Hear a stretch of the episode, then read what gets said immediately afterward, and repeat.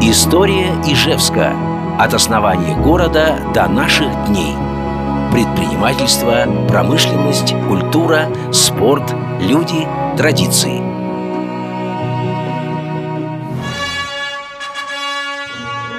Господа ижевцы, дорогие земляки, в эфире я, Евгений Шумилов, в эфире Дорожного радио с пятой страницы из истории Ижевска. В прошлый раз я говорил о разгуле Пугачевщины в Ижевске. Это была деструктивная, кризисная, катастрофическая страница в истории Ижевска. И вот начинается конструктивный, светлый, созидательный период. Закладывается новый оружейный завод. Фактически это было для нас вторым рождением нашего любимого Ижевска. С чего же все это начиналось?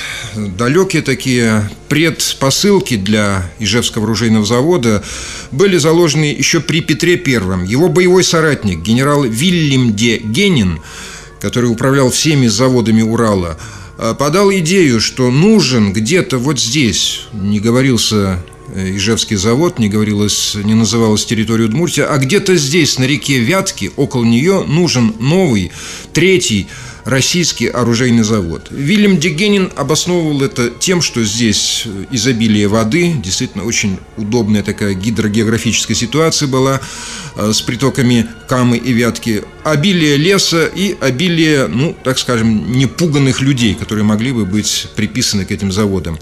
И вот при Павле Первом, Павле Петровиче, Э, значит, восстанавливается Берг-коллегия, то есть такое особое, ну, так скажем, министерство по горным делам. Екатерина упразднила Берг-коллегию. И Ижевский завод вышел из подчинения Вятского губернского правления, что в перспективе обеспечивало ну, некоторую большую самостоятельность Ижевского завода.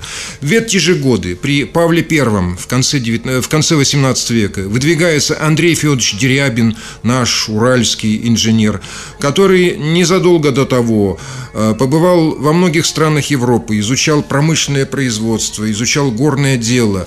И вот это сочетание, сочетание ну, самого факта восстановления Берг-коллегии и выдвижения Андрея Федоровича Дерябина – это были главные предпосылки для, в конце концов, создания Ижевского оружейного завода. В 801 году Дерябин, который был таким своеобразным негласным э, консультантом Павла I по горным заводским делам, Э, так вот, Дерябин назначается начальником гороблагодатских и камских заводов. В эту структуру входил и Ижевский железоделательный завод. Примерно тогда же, в 801 или 802 году, Дерябин посетил Ижевск. Он убедился, что здесь вот эта база, база железоделательного завода, очень выгодна. Здесь можно на этой базе основать совершенно новые машиностроительные, оружейные производства. Ну и э, вторая фигура, вторая замечательная фигура, без которого не было бы нового Ижевска, обновленного Ижевска. Семен Емельянович Дудин, наш великий, выдающийся зодчий. В 803 году он отправился в Италию, как золотой медалист Академии художеств. В Италии изучал понятно, античное зодчество и так далее. И вот в 804 году на второй год своего итальянской, своей итальянской стажировки э, Дудин выполняет в Италии, это некоторая загадка, выполняет учебный проект оружейного завода с арсеналом. Почему вдруг в Италии понадобилось создавать такой проект? Не говорится, нигде не говорится в тех документах, которые мне известны, что это проект для Ижевска. Но дело в том, что именно тогда, летом 804 года, в Петербурге был Дерябин. Среди его друзей, среди его коллег были и э, архитекторы, в том числе архитекторы Академии художеств. И, судя по всему, я так это объясняю, судя по всему, Дерябин ну, попросил просто кого-то из так называемых академических пенсионеров, в том числе вот и Дудин выходит, составить этот учебный проект оружейного завода. Таким образом, некоторые такие корни нашего великолепного архитектурного ансамбля Ижевского оружейного завода, вот эти корни уходят еще туда вот, в Италию. В 805 году Андрей Федорович Дерябин составляет технический проект оружейного завода, Дудин составляет в Италии архитектурный проект, Дерябин составляет технический проект, то есть как будут располагаться фабрики, как будут располагаться водяные машины, колеса и так далее. Уже в 805 году Дерябин э, четко считает, что оружейный завод будет где-то около Камы. То есть вот эта идея насчет Вятки в петровские времена, она же вроде отходит, около Камы. Но опять-таки конкретно не называет где. И вот, наконец, настал исторический год, поворотный год в истории Ижевска – это 1807 год. Ну, мне кажется, это такое золотое время в истории Ижевска. Если бы была какая-то машина времени, то я лично, я бы предпочел, чтобы меня забросило вот туда, в 1807 год. Такие радикальные изменения. Великие личности работали в это время у нас здесь на реке Иш. Итак, 20 февраля Александр I, император, подписывает указ о создании оружейного завода в Вятской губернии.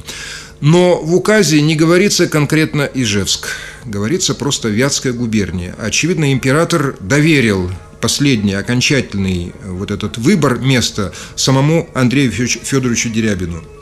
И вот 7 марта того же 1807 года Дерябин, будучи в Петербурге, э, значит, составляет контракт с Семеном Емельяновичем Дудиным, э, как в качестве заводского архитектора.